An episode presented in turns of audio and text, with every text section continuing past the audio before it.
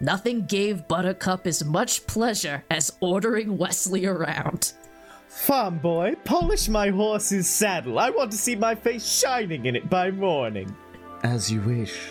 As you wish was all he ever said to her. Farm boy, fill these with water, please.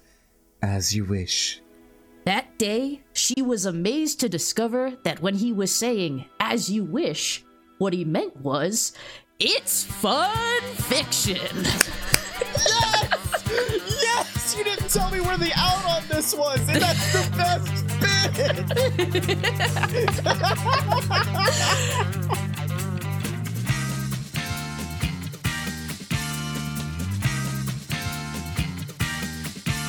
So, welcome to Fun Fiction, the show where two idiots ruin that thing you like, and I rest well and dream of large women. Scotty Moore! I've got my country's 500th anniversary to plan, my wedding to arrange, my wife to murder, and Guilder to frame for it. I'm swamped, and I'm making danger. oh man, this is a movie I've not seen in a very, very long time. In the in the Princess Bride, I guess I should say what movie we're talking about. Um, and then I rewatched it yesterday and I realized, holy fuck, this movie is not just like good in general. It's insane how much this exists in like the cultural osmosis of mm-hmm. like as you go through from scene to scene, you're like, okay, that's the scene from this movie that everyone talks about. Then you go to the next scene, you're like, wait, no, it's this scene. Wait, no, oh shit, it's all in here, huh? It's it's every scene. Yeah, I make it a point to rewatch it every few years. Um, yeah, and I love it dearly. The reason I initially watched it, um, and I always tell this story when Princess Bride gets brought up, not to shit on this person. Uh, I I adore them, but my ex girlfriend hated this movie because and I I'm not sure how this happened. They thought it was supposed to be a genuine princess movie, oh, like a no. genuine adventure movie. And I remember watching it with her and just being like, really? Because this is not it. This ain't it, Chief, at all. This is clearly a joke. Oh, gosh. it's such a good like teardown of every single trope in this type of movie that exists but but it does it all while still being like this very like almost sincere feeling like comforting yeah. kind of movie that it, it, the fact that it manages to ride that line is it's very like, and this is a weird comparison it's very cabin in the woods where it's clearly it's tearing apart a genre and making fun of it but also it's just doing that genre very well at the exact same time I'm upset with how well it compare, like how well that works as a comparison. Because yeah, kinda. Um, mm-hmm. And it's and it's just so interesting, um, just as an adaptation of the book. Which yes, that face you're making is what I expected. Um, the what now? This is like when I found out Shrek was a book before it was a movie. I'm like, yeah, that no. got me too. Yeah, no, it was funny. Even uh, RJ was asking what we were gonna be uh, recording, and I said Princess Bride, and he thought he was being like sassy. He's like, "Oh, the book or the movie?" And I'm like, "Well, I mean, I'm gonna talk about both." And he stopped and went, "It what?" There's a what now? So I'm just gonna front load that here because there's some fun facts. The book is very different, okay. um, but in a way that it would have to to be. Like the movie couldn't like oh but it does see it's so fucking smart. So yeah i really wanted to tell people about the book because most people don't know that there's a book. I did not know there was a book till i was like 15 i think. Yeah. And someone got it for me for my birthday. Um i have no idea who. I don't think it was my parents because like they knew what i liked you know i didn't ask for this so i it either was probably like some like one of my parents' friends or like a adult relative or some shit. Like Megan reads books. It was your grandpa who came in and was like, "Hey kid, I got a story to read you tonight." Both of my grandpas were dead before I was born, so that would be a little terrifying. that well, that was the real horror of this story. Peter Falk came into my home. uh, but yeah, no. So you know, at age 15, I was not ready to appreciate the book because I, you know, I'd seen the movie however many times since I was a little kid. Um, and so the book is written by a dude named William, uh, that. William Goldman. Uh, he yes. also wrote the screenplay as well. I'm on a fun facts website as well. my fun facts are up here, bitch. Um, I pointed at my forehead for anyone listening at home. Uh, so he's also he was a movie screenwriter. Uh, he wrote the screenplay for Butch Cassidy and the Sundance Kid, among Holy others. Holy shit! Okay. Oh, he was a big thing back in the day. Uh, but anyway, so the conceit of the book is that it was written originally by S. Morgenstern. And William Golding uh, is translating and abridging it because the thing is, he remembers his, as a character in this story, the author William Golding remembers, yeah, I remember when my dad would read me this story at night and I loved it so much. And that he finds the book and he's like, oh, oh, this is actually like a really crazy like political satire full of all these weird details about Florin and Guilder that no one cares about. Oh, my dad was just reading me the fun fairy tale adventure bits. I'm going to I'm going to figure I'm going to cre- uh, translate an abridged version that oh, only that has those bits. And so the book is that basically. And like every now and then there'll be a footnote or something where he's explaining like this really boring shit that he cut out. But then uh-huh. also like stuff about his personal life starts leaking through. Like he's got like an ex-wife or something and like a really horrible relationship with his son and that he wanted to try to fix it by making by you know adapting the book just like how his dad did for him. Now in real life he uh, had two young daughters who were like seven and four at the time. And he's like, "What should Daddy write a book about?" And they were like, "Princesses, brides." And he's like, "I can work with this." He's princess and bride. Put them together. You got it, kids. Welcome to Hollywood. So, as a 15 year old, I was not at a stage to enjoy uh, a, a like postmodernist meta narrative yeah. Uh, that both is an exploration of like the work of translation and also fairy tale tropes. So mm-hmm. i was like this is bullshit. I hate it. And then i went back and read it later as an adult when i became pretentious and love meta narratives now and i was like this is amazing. Yeah. Uh, have i told you about my favorite book i've never read and i will probably never read? No but with the intro like that i have to know. It's uh, it's called S, I believe. J.J. Abrams created it and it is physically looks like a library copy of a book called The Ship of Theseus. Oh, and oh god, I already know where this is going. well, kind of. And then when you open it up, there is an actual like library card in it with information on it. And then as you flip through the pages, there are two college students who are writing in the margins and you're learning a story about them there's a the actual story of the book then there's a third story going on that's actually like a mystery and like crime happening. And then as you flip through you get additional like a uh, a napkin they wrote a map on or like a, a, a like a not seeing eye puzzle what's it called? Like a, a decoder ring basically to decode hidden messages and i'm like that's great. I'm never gonna do all the work to appreciate this. But it's great that you did this. That does actually sound really like cool. That mm-hmm. sounds like house of leaves but fun. Yeah yeah yeah Oh, actually, that was the one other thing I want to talk about before we shift focus just to the movie, um, which is that there was this book has an old timey ARG in it. What? Yes. Yes. So, because that was the other thing is like just picking up the book, you might be convinced that this was a real thing, you know? That there yeah. really was a Princess Bride by S. Morgenstern and that William uh, Goldman was just like doing his thing.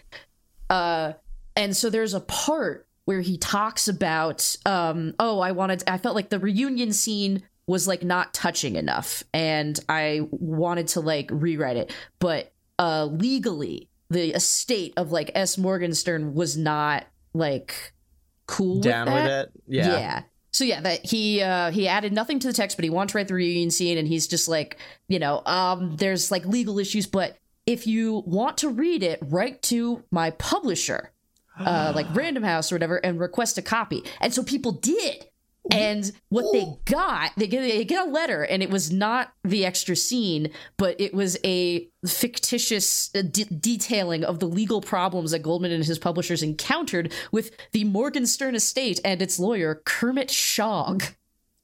Oh, I love this so much. The letter was revised and updated periodically. The 1987 revision mentioned the movie adaptation. The 25th anner- uh, anniversary edition published the letter with an addendum about Kermit's granddaughter Carly, who was now the new lawyer. the 30th anniversary edition has a footnote that the three stages of the reunion scene were now available online. However, the website itself contained nothing but the text of the original three letters. Um, so This is yeah. so good. so you- for years, for for decades, decades, people who didn't know better could write in and be like, "Hey, I want this scene," and get a fake letter being like, "No, legally you can't." oh my god, I adore this. See, I knew you would love that. I came in ready to talk about how much I love this movie. Now I'm just sad I haven't experienced the book yet. I I hugely recommend it to people. Um, just because it is really interesting and because almost no one knows it exists because the movie, you know, just fully Took Like- over, yeah decimated. Yes. So now we can totally just talk about the movie, but I just I had to fit that in at the beginning. I can Inigo Montoya to a ridiculous level. Yeah, you I fucking love- would. he fucking rips. He's so cool. Yeah, he's cooler than Wesley. Like, let's be honest. Well, I mean, that's one of the things, like I was saying, how it kind of tears down the genre. The main hero, as great as he is, nowhere near as good as the sidekick. Inigo could clearly, like, kick his ass at some points. Uh, the other thing that I thought about with this is, like, you expect in one of these stories that at the end, the hero has the big triumphant battle, and, like, even, uh, even uh, tiny Fred Savage says it himself. Like someone's got to kill him, right? He's got to die, and it's like, no, not really. They just tie him up and leave, which is not what you'd expect, but it's a lot more satisfying. It is. I mean, that whole monologue is so fucking good. That's a pro wrestling promo, full on. I'm gonna take out your eyes. I'm gonna take out your tongue. Whatever. Oh yes, of course. And my ears next. No, you keep your perfect ears so that every time someone sees you shambling nearby and yells, "Dear God, what is that thing?" Cary fucking Elwes, man. Jesus Christ. I know. Ugh. I mean, they they literally gave him the job because they said he was like a Douglas Fairbanks type. Yeah. Um, and then it's really funny because then he went on to to because they're like, oh, he reminds us of the guy who played like old like swashbuckling types in Robin Hood, and then he goes on to play parody Robin Hood. Yeah, yeah. yeah. Um, and then you also have uh, boy from Spinal Tap. You got it goes to Eleven Boy in here who gets to play just a serious villain, and I'm like, you can't be. s- I know who you are. but see, even then, like he is a serious villain, and he does actually feel like kind of scary in parts. But like he's still so funny. Like the the bit that I recited earlier is like my Yeah. opening thing. That when he responds to it, he's like, "Get some rest. If you don't have your health, you don't have anything." uh, main main bad guy whose name I consistently forget might be the douchiest douche that ever did douche, huh? Scotty, how can you forget his name when it's fucking Humperdinck? That is right. It is Humperdinck, and he does look like he would be like a a, a, a Las Vegas lounge singer if he just didn't have that outfit on. He does, yeah. His Prince Humperdinck. I don't know how you could forget a name like that. That was the other thing is that the two names that Goldman said he thought of before any of the other ones because he knew like this was going to set the tone were Buttercup and Humperdinck. Those do like, is what. I'm working on. Those resonate the most, really, in the whole film. Of they're named fucking what? They're named what now? Excuse me. There's one scene, and I absolutely adore it. But God, it comes out of nowhere, and it is when they go go and see Billy Crystal in his fun little shack. uh, the director Rob Reiner would have to leave the set because he kept fucking up the takes because he was laughing. That's what I'm reading. Uh, it's uh, on on the fun facts from Mental Floss. Miracle Max really was that funny, and you're not even seeing his best stuff. Uh, unfortunately for viewers, many of the improvised jokes Billy Crystal did were not fit for a family friendly film. Only the cast and crew know how funny his more crude takes were. God, I wish. Oh, I wish they had those fucking outtakes. Apparently, uh, oh, someone bruised a rib trying not to laugh. Yeah, it was it was Inigo. It was the actor who played Inigo, Mandy Patinkin, because th- there was this whole thing of like all the injuries that everyone got. And he's like, actually, I was fine. The only time I hurt myself was I bruised a rib trying not to fucking laugh. And then apparently, him and uh, Crystal and Carol Kane came up with like lengthy backstories for their characters that they would just keep like iterating on every single few minutes.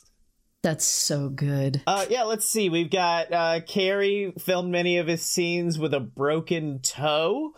Yes, so cool. which which he he broke because Andre the Giant. So apparently he would would ride an ATV around like the set or whatever. Andre would Yeah, or Cary would. Yeah. No, Okay. Andre the Giant would. And he was like, Cary, you gotta ride my super fun ATV. It rules. And he was Mm-hmm. like, Well, I guess. He immediately like rammed it into a rock and got his toe crushed between like the gas pedal and like the floor. And then Oh. he tried to hide it and pretend like it didn't happen because it was very embarrassing. So there's a few scenes, um, I don't remember where exactly. I think it's actually where- after he gets like pushed down the hill where he is visibly limping, and that's not part of like the acting. That's him just being like, "It's fine, it's fine. No one needs to know."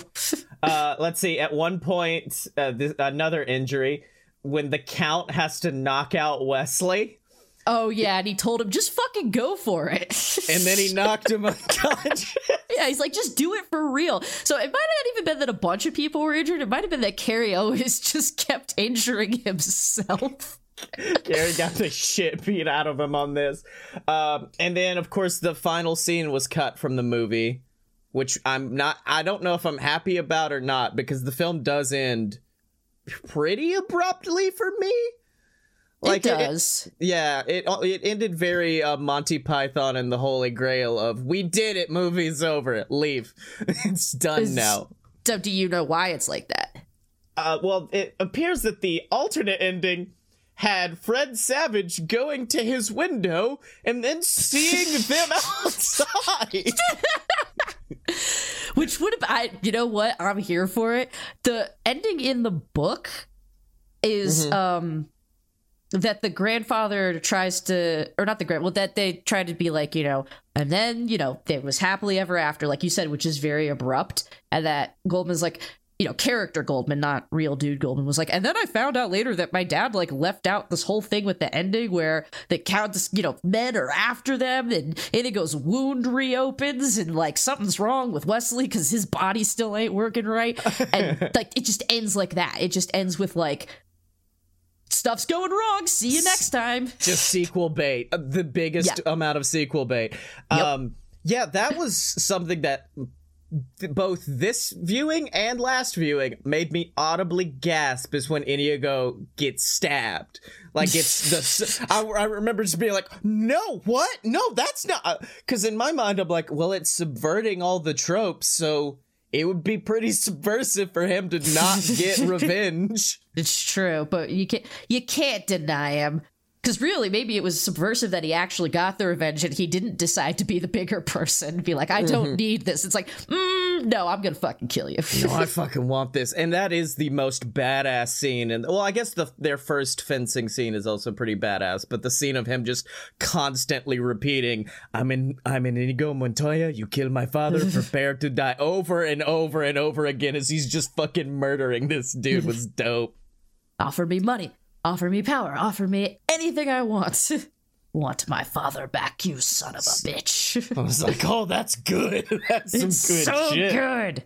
I I've watched the uh the the celebrity Quibi version. Okay, no, we, yeah, we got to discuss this one real quick. We got to really lay this one down real quick. So quarantine is hard on everyone. Hey, did you like that the fucking John Lennon video they released? Imagine if that was a full length presentation of the film The Princess Bride. I mean, some bits of it are charming. Mhm. Uh, like Jack Black's bit is pretty good. oh, who's he uh, play? He's uh Wesley. It's it's the uh the fencing scene is him and Diego Luna as uh, Okay, that's Inigo. not bad. Yeah, well, because that's the thing is is every like scene is like a every like minute or so is just a different actor's like fucking backyard or whatever. Yeah, every Quibi or so is the Yeah, correct but I, length. look, I watched it on YouTube. I'm still not exactly sure what Quibi is. Someone, someone literally like went to the trouble of like grabbing all of the bits and Uh-huh. putting them on YouTube together. Uh, but so for that, the scene where Inigo kills the Count, uh, the Count is, if I'm recalling correctly, Bryan Cranston and Inigo's Javier Bardem, I think, and they a- play it complete like they're using like pool noodles or some bullshit but like acting wise like most people are just like hey, we're having a good time. Pe- pedro pascal is Oh. inigo during the uh the goofy rhyming on the boat scene. I don't remember who oh i do remember who's fezzik. Uh jason um what's his face from how i met your mother Oh, oh, uh, Jason Segel. Yeah, him. Mhm. Uh, but anyway, Bryan Cranston and I. So most people are like, you know, having a good time, being like, hee hee, we're we're having fun. The two of them play it completely straight. Like it's the finale of Breaking Bad again. yeah, like it's fucking no country for old men up in this shit. and it's just like, oh, this is happening. this is this is what y'all are this is what y'all have chosen to do with this. I need to look this up and just see everyone who they got in this garbage. Oh yeah, because it's basically everyone, and the only reason it happened is because everybody was in their fucking house with nothing better to do. Well, it's oh, it's apparently called Home Movie: The Princess Bride. Um, okay, a selection of of Wesley's. Chris Pine, Common. Oh yeah, Common and Tiffany Haddish do one together. that's good. Sophie Turner, Dave, David Spade, David Spade as Wesley. oh, it's it. pff, That's nothing. Trust me. Yes, yes. I looked at Fezzik. First name Dave Bautista. Yes. Yes. Oh, Cary Cary Elwes is in it too. Oh, okay, Um, awesome. I'm pretty sure he's Humperdinck. Oh, wait, really? Yeah. Hold on, let, let me go through. Ooh, Thomas Lennon would make a very good Humperdinck. Yep, I see it. Cary Elwes. This is weird. It's giving you like a select your own cast of who you want. Basically, yeah. I think I wouldn't mind JK being like, I'm gonna need some pictures of Fezzik on my desk in the morning. I get, yeah, we should probably talk about Wallace Shawn inconceivable, inconceivable boy, because that scene is. uh, Would you argue that's the most iconic one in the whole thing? Yeah, I'd say it's definitely up there. Mm-hmm. And the the ultimate punchline at the end of it. Ah, so it wasn't the poison. No, I've just developed a very big resistance to iocane powder. I just poisoned the shit out of both of them. It's fine. Is Uh, it but yeah. never. I, it's like I don't even want to do the impression because I know it's just going to be horrible for people to listen to. Inconceivable. I'll turn into Daffy Duck. I, mine goes Daffy pretty. Inconceivable. Uh, yeah, Never he w- go to something with a Sicilian when death is on the line. boom and just falls on the earth. Uh, So yeah, that that scene kicks ass. Uh, I consider that the precursor to what Twitter is now, as he's just sitting there arguing with himself for a solid three minutes. Uh, let's see. Do I have any other notes? Uh, let's see. Prince Humperdinck is a big old douche boy. There we go. Yep, that's on there. Um, and about the one of peanut. Okay, that's all. That's all I have in my notes. oh, I forgot. This is also something I enjoy. I enjoy 80s puppetry so fucking much because the eels ripped ass. Yeah, no, the eels are great, and and that's uh unique to the movie. Oh, okay. Yeah, the Um, book it was just that there's sharks, and then although this would have been sick, Vizzini uh literally like cuts himself on the arm so that he has a cup of his blood and is like, I'm gonna throw this in the water so the sharks come and like fucking get you. and I guess like for the movie, Rob Reiner's like, What if we didn't do that? What if we pull that back a little bit? What if eels? What was it? also, uh, uh, originally the uh, the pit of despair. There's a whole Holy second thing shit! where the albino dude uh, has Yeah. a thing there called the Zoo of Death. And Fezzik and Inigo have to traverse the Zoo of Death to get to Wesley. And at one point, they just can't see anything because it's so dark, but they know there's some kind of fucked up animal coming for them, and Inigo has to fight blind. Holy shit! Yeah, the existential dread of just a machine that's like, "And that just took one year of your life away. And another, and another. I'm like, oh, this fucking sucks. So this was a fun, fun goof movie, and then you had to throw this shit in here. Uh, but yeah, the eels were great, and then also were they called the RUSs, the rodents of unusual size? Yes. Oh, and I do have one other good story about those. okay. uh one of the dude because those are all uh dudes in costumes the ro the rous's and so at one point when they were getting ready to shoot one of them wasn't there because he'd been arrested. Oh, okay. because he'd gone out he'd gone out drinking the night before and he was uh pulled over for speeding.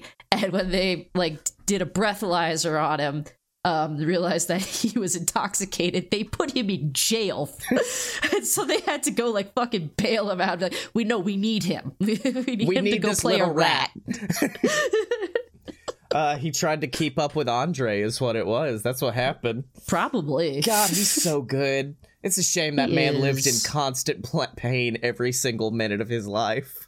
Pretty much. He couldn't even like his back and everything was so fucked up at that point. Anytime you see him carrying anyone, they're in a harness. Yeah, and then like in the world of uh, wrestling, that man did not bump. He did not hit the mat. I was reading a uh, a bit. I may have been doing research for my fan fiction on Andre, and uh, he was talking oh, no, you wrote a fucking wrestling thing, didn't you?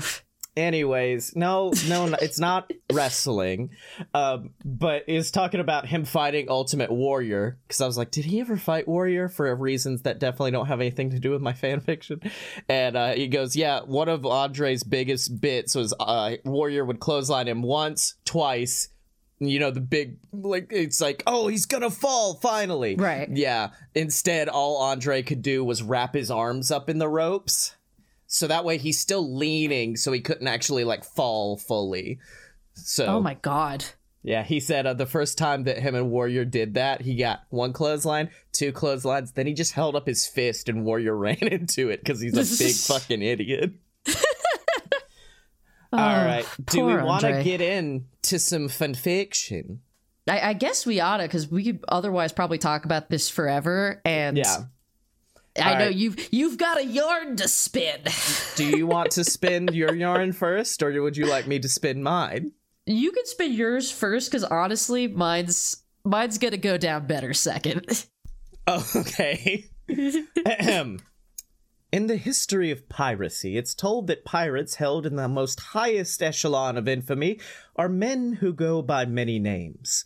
But in my experience, the most infamous pirate was actually many men who went by one name. The Dread Pirate Roberts, a title handed down for Oh, Fuck, we generation. didn't even talk about the goddamn Dread Pirate Roberts and how great a line of "Good night, Wesley. Good work. I'll most likely kill you in the morning." Mm-hmm. Fuck. All right, sorry. Continue. a title handed down for generation after generation of pirates. There were dread pirate Roberts who were wicked men that ruled the seas with an iron fist. But then there were dread pirate Roberts who simply wanted to reunite with a lost love. Today, however, I want to talk about a dread pirate Roberts who didn't know who the dread pirate Roberts truly was. Our story begins at a massive fencing competition held in the seediest outreaches of the kingdom. In the stands sits the dread pirate Roberts himself. Although they normally introduce themselves as Inigo Montoya, you killed my father, prepare to die. It was a very lengthy introduction. Sitting at his side was the hulking, gentle giant known as Fezzik. The duo had large containers of roasted chicken in their laps that they were heartily consuming as they took in the fencing competition. You know, Fezzik, Inigo commented. These guys are all show, no substance. I could heartily defeat them in seconds. and that's using my left hand. The duo chuckle as the first fencer takes the stage, a flamboyantly dressed gentleman wearing a feather in his cap. The judge orders the fight to begin, and the flamboyant man stared down his opponent from across the arena. He tosses his hat into the air, and within mere seconds manages to outwit and defeat his opponent before reaching up and grabbing his hat moments before it could even hit the ground. Are you sure about that, Inigo? Fezzik asks with a smile as the announcer calls out, your winner, the Savage Gentleman. Suddenly, the man grabs the announcer by the collar and tosses him from the podium, I don't like garnering where this is going. boos and jeers from from his formerly adoring audience. Ooh yeah! he cries to the heavens. And that's just a preview. Yeah, what's waiting on any of you punks that want to step into the ring with the Savage Gentleman? Yeah, because I am the cream of the crop, can't be stopped, destined to make it to the top. Yeah. He rushes over to a fan holding the banner of another fighter and quickly carves his name into the banner, ripping it to shreds. Get that jabroni's name out of here, yeah, because there ain't a single guy in the back that can go toe to toe with me. Dig it! Oh yeah, to the pain. Wanna take out your eyeball, yeah. Uh, he can. A voice calls out from the audience, holding the hand of his friend to the sky. He said he can beat you in seconds with his left hand. Fezzik, Fezzik, please stop. Inigo comments as the crowd goes silent and all turn to look at him. Um, that was an offhanded remark. I have had um, much brandy tonight. Inigo laughs nervously as the savage holds out his fencing sword towards him. What's your name, little man? He comments as Fezzik picks up Inigo and begins carrying him down the steps of the Colosseum. I, um. Inigo thinks for a moment before wrestling himself free from Fezzik's arms and leaping onto his shoulders before doing a forward somersault and landing on the earth in front of his potential opponent. I'm the Dread Pirate Roberts. You have insulted my name. Prepare to die. You're the Dread Pirate Roberts. The gentleman comments before he and the entire arena erupt into laughter. Yeah, and I'm the King of England. Nice to meet you. I. I mean it. I'm the Dread Pirate Roberts, and you would be wise to step down from this fight, my friend. Well, fighting wise ain't ever been the Savage's strategy, so how about this? I'll give you three minutes, Roberts. Three minutes of playtime. The duo begin to circle each other, and the savage gentleman immediately approaches with a flurry of dizzying advances, forcing Inigo to go on to the quick defense, a place he wasn't the most comfortable in. Inigo finally gains some courage after a few quick parries and unleashes a mighty riposte, but unfortunately the savage avoids it by cartwheeling out of the way to the cheers of the crowd. He then qu- quickly delivers a hit to the shoulder of Inigo. One point to me, pirate man. The savage taunts as Inigo attempts to brush off his frustration by unleashing a violent series of attacks, which were all quickly dodged by his opponent, who merely yawns in response, frustrating Inigo even more, who leaps into the air and attempts for another hit, but once again, his opponent outwits him, sidestepping and delivering a hit straight to the ribs. That's two points, one more, and you're gonna be crying all the way back to your rowboat, yeah. Never. Inigo returns and once again unleashes a fury of attacks, this time backing him up to the steps. The steps. Turns to The steep- Waititi. oh, he's going to the steps. He's going up the steps of the arena. The duo now find themselves dueling up and down the makeshift stone staircase as the savage mocks Inigo further. You can't win, Roberts. I have the high ground. Which was just real. the savages the savage suddenly became hesitant due to the fact that he felt a massive wall behind him. The only problem being that there were no walls in this coliseum. He slowly turns around to discover a hulking giant behind him who looks down at him with a smile. It's Fezzik with the steel chair. Hello. Ah! The savage screams as he turns around to Inigo, who drops to his back and monkey flips the gentleman over his body and into the center of the Colosseum himself. Inigo quickly recovers and rushes in before the savage gentleman can make it back to his feet and unleashes a violent flurry of strikes that results in the judge quickly calling out, One, two, three hits, and announcing to the crowd that the winner of this bout was none other than the Dread Pirate Roberts. You're gonna regret this, Roberts, the savage gentleman yells out. You and your giant. Inigo, that was amazing, Fezzik says, excitedly rushing towards his friend. Well, I could not do it without you, my friend. Inigo smiles and shakes the hand of the giant when suddenly they are approached by a quite regal man, clad in blue robes. Now that was a fight!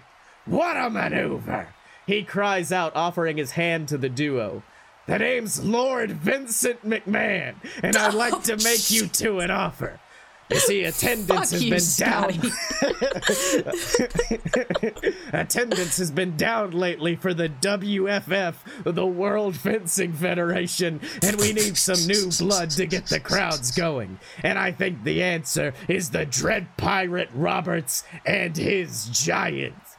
My name's Fezzik. Not anymore, pal. You're Fezzik, the giant.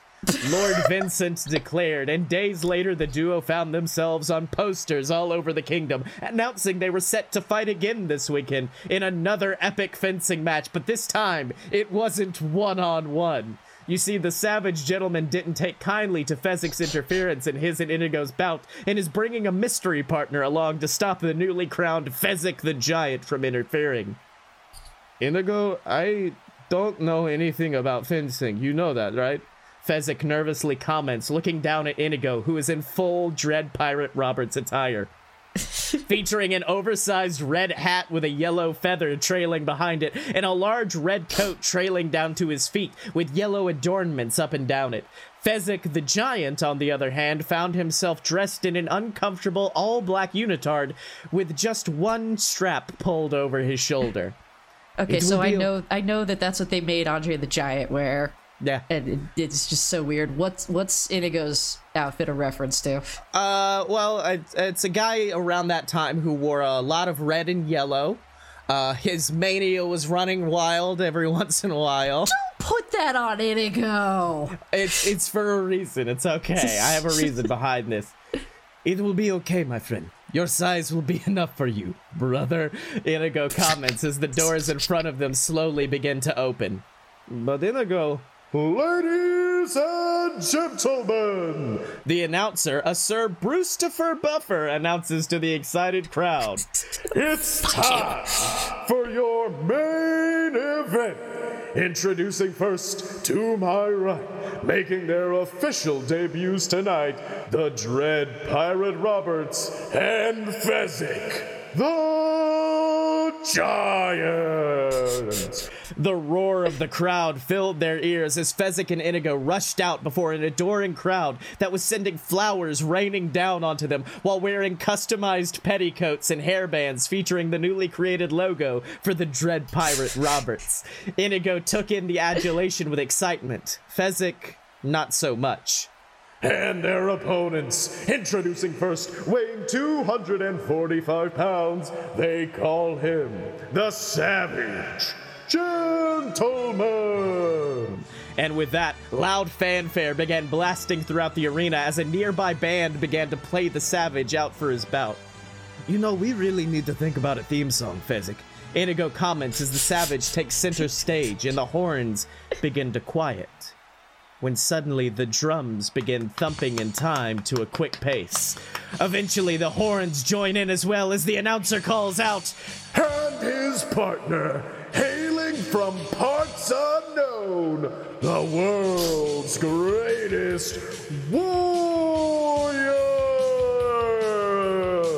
Suddenly, the doors holding the competitors back burst off their hinges as a madman with unkempt hair and painted face rushed down and began running circles around the arena, shaking his rapier up and down as adrenaline flowed through his veins. He finally comes to a stop in front of our heroes, snarling and gnashing his teeth. The announcer looks to the crowd, who all sit in bated anticipation before finally calling out,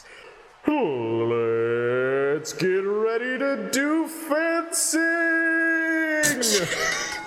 And just like that, the two sets so of warriors much. began to face one another in heated combat. The savage gentleman immediately rushing Fezzik, seeking revenge for his interference in his previous bout, while Inigo found himself forced to deal with the warrior himself, a man who seemingly possessed literally no skills with a sword or even cared about this sport at all. He only cared about destruction, and that destruction was soon to come to one Inigo Montoya, who found himself being chased around the arena by the hulking beast who was still pumping his hands over his head. Meanwhile, the Savage had learned some techniques since their previous bout and seemingly had Fezzik on the out and out, forcing him to dodge a strike with his blade that sent Fezzik tumbling forward into a refreshment stand that was, of course, selling the Dread Pirates root beer. Eh, look at you. The Savage laughs mockingly as he looks down at Fezzik. Not so big, are you, giant? No, you're just a sad little man on the inside. yeah, a sad little man who's working second fiddle for that punk. He holds out his blade and gestures to Inigo, being lifted into the air by the warrior and sent flying into a bale of nearby hay. And that's all you'll ever be, big man. Just a sidekick.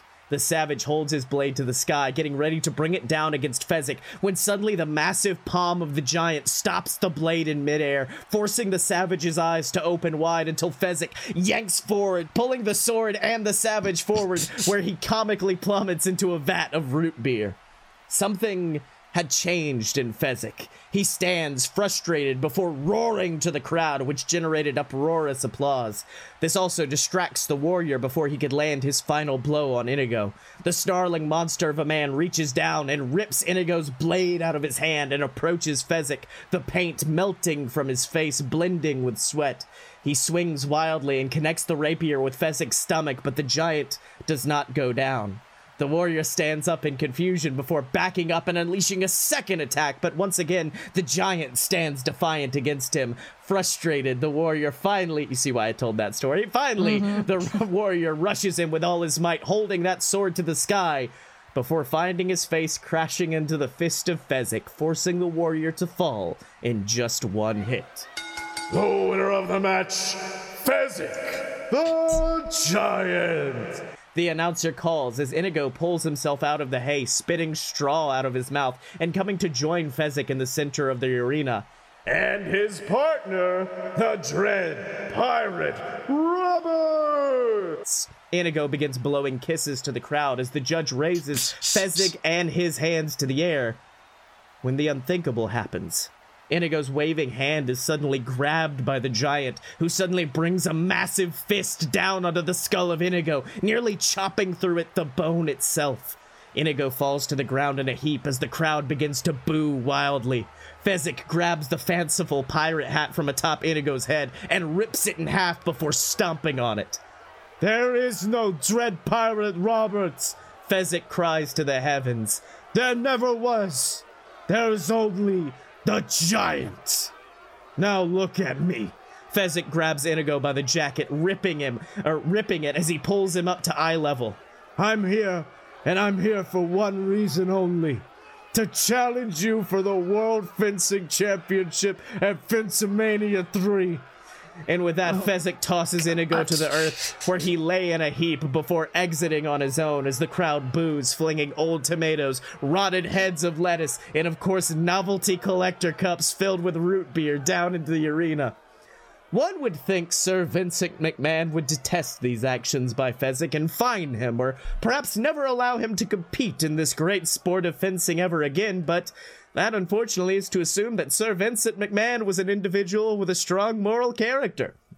The reality is, Sir Vincent had gold in his eyes, and he knew that a main event of Fezzik versus Inigo would soar buy rates for the upcoming Fencin Mania 3, and promptly got to work hiring an artist to draw up an excellent poster which featured Fezzik and Inigo staring eye to eye, the headline reading, The Giant versus Dreadomania at Fencin Mania 3. Everything was shaping up to be a true clash of champions at Fencin Mania, but things got even more shocking just days before their scheduled bout. As Inigo nervously paced around the chambers of Sir McMahon, clutching his fencing championship to his chest, readying for their contract signing, he looked up in horror to discover that as Fezzik walked into the room, he wasn't alone. He was joined by none other than the savage gentleman himself. What? No, F- Fezzik, you, you cannot do this. What are you doing with him? After everything he's done to me, after everything he's done to the fans, why why him, dude? yeah. yeah, is that what he said? Well, you see, the Giants brought me along to make sure you ain't gonna try to cheat him out of what, what out of what's rightfully his, and it's that WFF championship over your shoulder. Which, by the way, Mister McMahon, I pray you got my alterations to our little contract here, because Fezzik and I want a brand new WFF championship. You see, that belt right there was made for a puny little punk like the Dread Pirate Roberts. But we need a belt built for a giant, nay, built for the eighth wonder of the world, yeah. I, uh, I can have that arranged. McMahon comments as he slides the contract forward to both Fezzik and Inigo. Fezzik, I-, I know you walked in here with him, but you don't have to walk out with him. You can walk out with me. Together like always. Roberts, this ain't negotiable. You made your bed, and now it's time to lay in it. Yeah, because 15 years, 15 years this giant's gone undefeated. And in the few days you've had that championship, you've disrespected him, you've talked behind his back, and you've never once given him a chance, have you, Inigo? what did you call me? That's right. I know who you really are. Inigo Montoya. I knew you were always lying about that dread pirate Robert stuff. Nice gimmick, kid, but one you just weren't able to live up to, was it? The savage gentleman smiles as he hands a quill to Fezzik, who stares down Inigo, looking him in his eyes as he signs that contract before grabbing his old friend once again, showing his strength to his opponent, before smiling and releasing him to fall to the earth in a heap confused as to who his friend had become and confused as to who he had become. The Dread Pirate Roberts. It is a name to be feared, Inigo quietly utters as he grabs the quill and contract. The Dread Pirate Roberts is not a man to be trifled with. He is a man that does not step down from a fight. I am not sure who I have been these past few days. I'm not sure what this belt has turned me into, but Fezzik, I want to thank you for reminding me of who I am. He looks down, sorrowfully knowing what he has to do and who he has to become as he signs his name, the Dread Pirate Roberts. Days later, the big event finally begins. Fencing Mania 3, the show taking place in Her Royal Majesty's Pontiac Silverdome, featured an exciting array of matches on the undercard, including the Savage Gentleman going toe to toe with a dragon, a local bard battling against a wicked serpent, and a flamboyant man named Adonis being hastily defeated by a man known only as the Hot Scot. But that's not why 93,173 debated people showed up that evening. They showed up to see the Dread Pirate Roberts topple a giant. The match had a shocking start as Fezzik allowed Inigo to land two hits on him, putting himself drastically behind. His ego had grown to a point where he believed he wouldn't need to make up the points. He would end this one in a knockout, as you do in fencing. Even more shocking, however, was what came next. Inigo prepared to land a third hit, and much like his battle with the savage gentleman, Fezzik grabbed the sword in his massive palm and attempts to yank Inigo forward. But unfortunately, the dread pirate Roberts had other plans, using the momentum of that pull to send him in a beautiful forward somersault where he lands behind Fezzik and attempts to lock him in a chokehold, a tip handed to him by one Sir Wesley. That's from the Princess Bride. Unfortunately, that was not from wrestling. unfortunately, Fezzik had also learned from his past as he quickly ducks down and snaps Inigo forward before taking his own rapier and bending it in half, hooking it around Inigo's neck and pulling it tight. Scotty, I really worry that you don't know how swords work.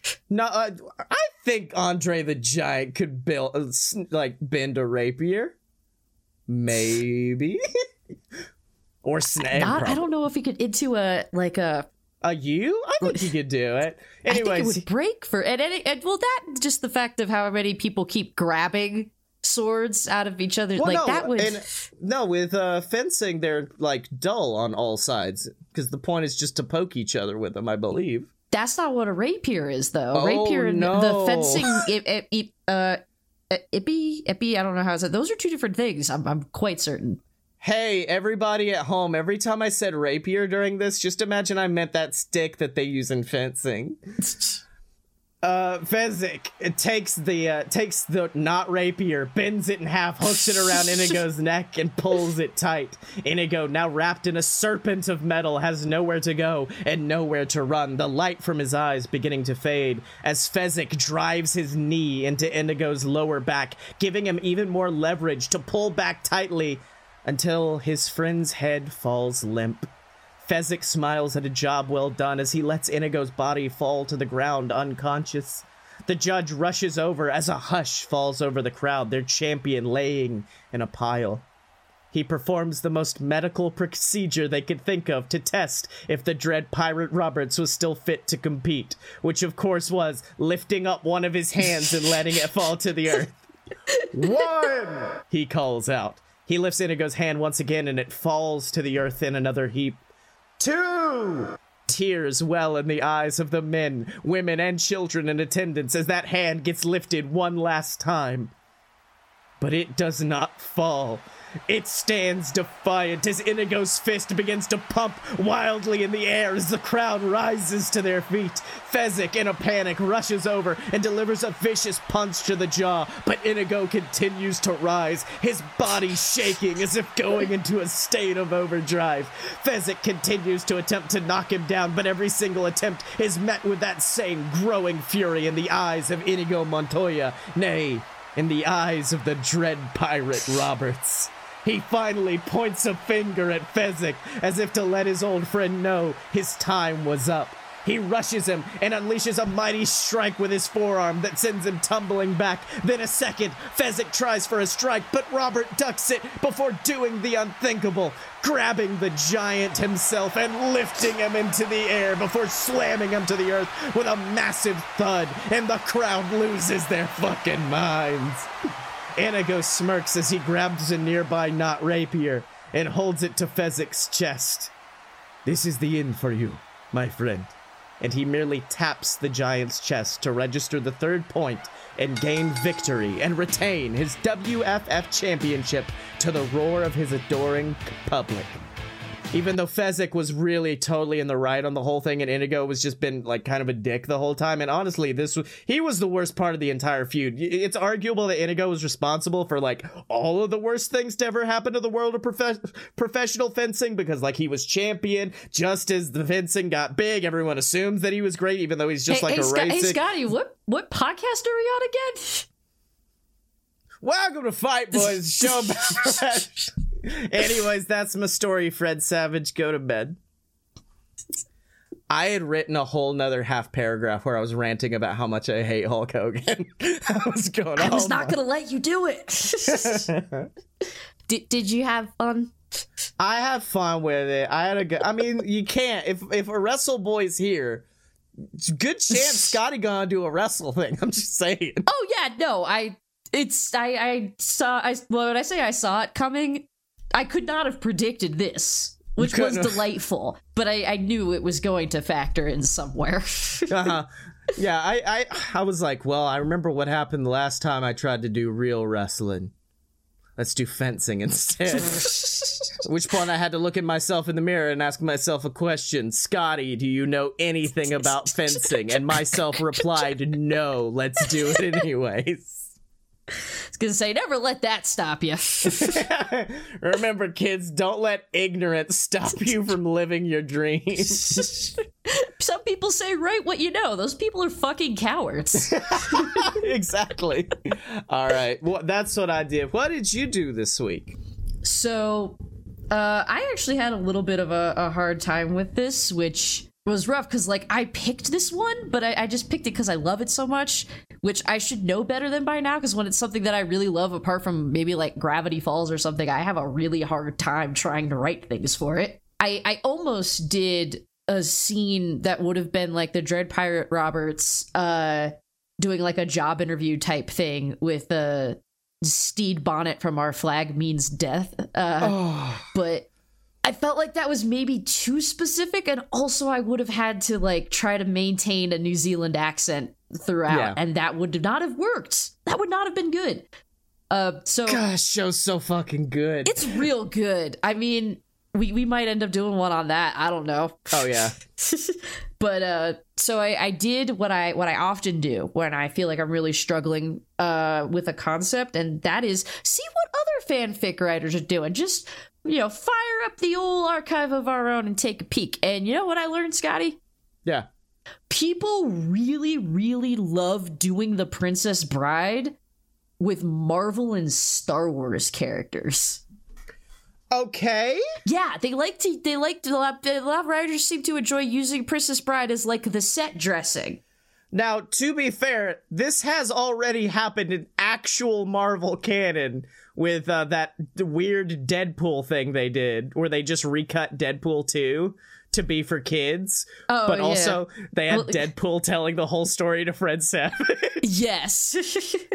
but no, I I mean like they they literally like writers like to just be like, "All right, it's the Princess Bride, but like Iron Man is by which, you know, it's always fucking Marvel Cinematic Universe. It's R- RDJ is playing the Wesley and Loki's Buttercup because I have specific wants and needs. I'm like, hey, more power to you, my dude. A lot of Star Wars. I think that was what threw me the most. A lot of Star Wars. I could see it. I think it could actually be potentially very, very fun. Uh, so I thought that okay, why not pander to our audience? Okay. very scared right now. well, it's okay. It's less of it's not a fic. It's a cast list and a concept, and you know maybe doing some certain lines in silly voices. Okay. Cause like, uh, at first I was like, oh, maybe like I'm a grandpa, Scotty's the grandson. But then I would have to do the voice that I did at the very beginning, which is not it's it's not so much a Peter Falk as it is a Stan Lee. I realized that when I started doing it too. I was like, fuck, this is just Stan, Stan Lee, Lee. isn't it? if you if you can't handle me at my Stan Lee, you don't deserve me at my Peter Falk, which is a shirt you now need to make. I'm, I'm realizing we need to extend beyond shirts. Bumper sticker. A That's a bumper good. That sticker. is a bumper sticker. It's a bumper sticker that's gonna give someone an aneurysm trying to figure it out. uh, but then I remembered the Deadpool thing, and I'm like, okay, no. Deadpool is Grandpa telling the story, but it's Tom Holland's Spider Man who's been having to listen to it, Okay. and it's the story, you know, a, a story of the ages, a, a story of, you know, just a a young person, two two young people together on a farm, falling in love, and Okay. you know, uh, one of them, one of them worked in the stables, and uh, the other one. I am just sitting here waiting for the prestige. I am waiting for the prestige to Well, the other one would like to, to order them around and, and say things like, you know, farm boy, are you telling me a shrimp fried this? No. And the other, the uh, other farm, the farm person would respond. I hate the government. I love my podcasts. my my pronouns are unknowable and unkillable, but eventually what Doctor Strange Cup realized was every time Hawk Babadook said that, what they were really saying was I love you. Unfortunately, Hawk Babadook went to sea and died there. Possibly by Mickey Mouse. Mickey Mouse might have copyright struck him down. the And dread then- pirate Mickey Mouse. yes. oh, good work there, Hawk Babadook. Good night. good job. I'll most likely kill you in the morning. Woohoo! uh, and that, of course, left poor Doctor Strange Cup open to be forced into marriage with the the evil duo in the land, uh, the, the evil prince and the count. You know, Prince Hobbs and Count Shaw. Yes. yes. Here's where you're gonna have to help me out. I can't remember who was who. Hobbs is Dwayne the Rock Johnson. Shaw is Jason Statham. Okay, so yeah, I did it right. That's perfect because now you're gonna have Jason Stathams of just being like, "I just sucked one year of your life away." There's a multiverse. There's a multiverse. and I, you know, I can't even think of like a thing for Humperdinck, but you know, it's great. It's fine. Uh huh. Marriage. Marriage. Uh, but as her as her wedding night uh neared, she was kidnapped by a, a trio of just the most lovable fucking idiots you've ever done seen. uh, that would be you and me. Oh, okay. Trio. I'm- well, I'm getting there. oh, okay. Uh, I was gonna be Inigo, and you were gonna be Fezzik, and uh, the only reason that that was that way was because Fez Fezzik's played by a wrestler, Yeah. and we're led by by by the uh, by an evil little man who done talk funny. it's Jeffrey Dean Morgan. Oh, you're telling me they got away? That's inconceivable. That's inconceivable. A wise man will put the poison into his own gum, expecting me to switch it. You see. just knew you would just start going and do it better than I could. I genuinely thought you were setting it up to be me, you, and Charles, and I was like, "Don't call Charles a little man with a silly voice. How dare you?" No, God. No, the, Je- I think uh, in terms of our podcast, Jeffrey Dean Morgan's quite a bit uh, Yeah. more iconic than, than Charles Joseph Kelly. Which is gonna be real ironic, given something we're about to have to announce in a few. yeah, well, um, and then uh, you see, we're what what gets complicated is when they go see Miracle Max and his wife, and it is just you and me again, but we're wearing wigs. no change in the voice. No change No. in anything from here down. Just wearing a wig. It's just like we're it's cutting back and forth like A shot, B shot, A shot, B shot because Fezzik and Inigo are in that scene as well.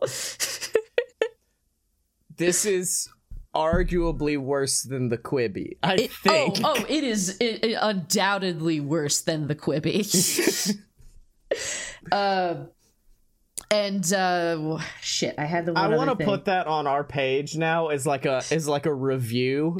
Five stars worse than a Quibi arguably worse than a Quibi Um, the only other joke that that I had uh involved um John Mulaney as the uh priest. Marriage. Marriage. Marriage is what need to- brings us here together today. You ever get married, folks? I've done it. And it ended up not well for me. But maybe for these two lovely folks, it'll be fine. and then you know at the end, De- Deadpool finishes the story, and and Spider-Man is just like, "Can I leave now?" And Deadpool just closes the book and goes, "As you wish." No, actually, that's a lie. You're here now forever. You're stuck. so this week, what you have brought to us is Fast and the Furious presents Princess Bride 2, Deadpool 3, Spider-Man No Way Home 2, Get Deadpool Home, Multiverse of Madness. I had to write that whole thing out just to make sure I could say it all and run run. Uh, So we- gosh. Now, now, the, now the question is though, for How whatever long- we do next, uh, do I actually just try to do something, or do I keep trying to extend this bit as far as I can possibly take it? Well, the next thing we are doing, we are going to have a guest. And it is, in fact, Charles Joseph Kelly. Who's not an evil little man with a funny voice. um, and um, I asked Charles, I was like, "What what do you want us to do? Like, what movie would you like to do?" And he he gave me some advice. He he said that the show lately has just been real. We've been real selfish. Like I wrote a show about, or I wrote a thing about wrestling, which is only about me.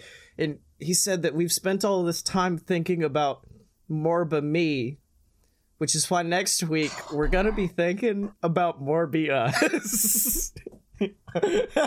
I'm going to reach through the computer across space and time and fucking wring your neck.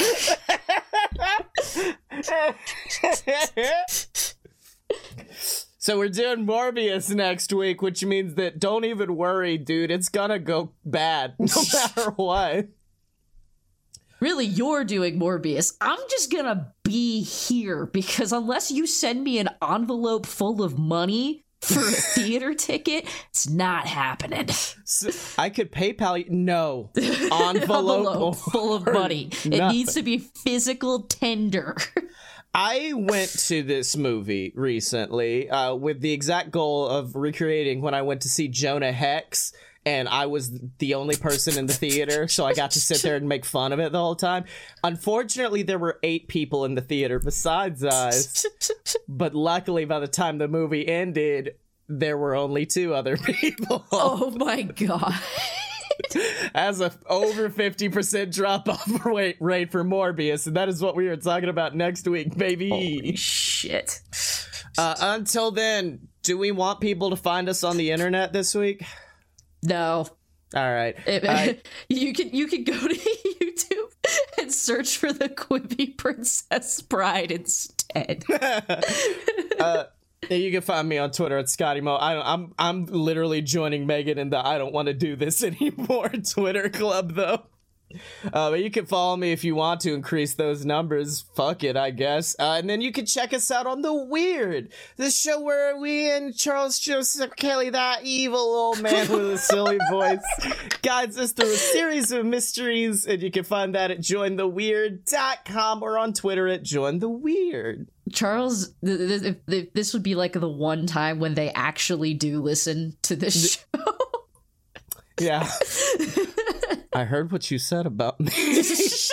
in my silly little voice. My- Thank you to Best. Shut up! Don't you fucking don't you fucking look at me. Thank you to Best for the music that lets you know that you sure are listening to a podcast, and also you sure are no longer listening to a podcast. Mm-hmm. If you like how that sounds, uh, you can hear more of it at soundcloud.com slash best hyphen day or searching best day on music.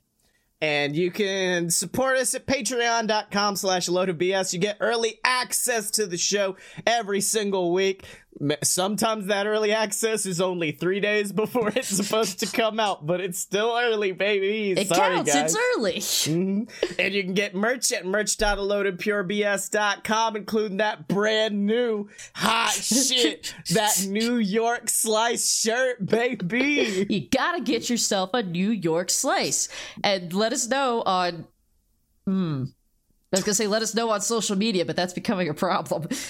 You can come and you join the Discord. Let us know there. I guess if you really want to like reach out and make sure I see something, you you could go on my Tumblr.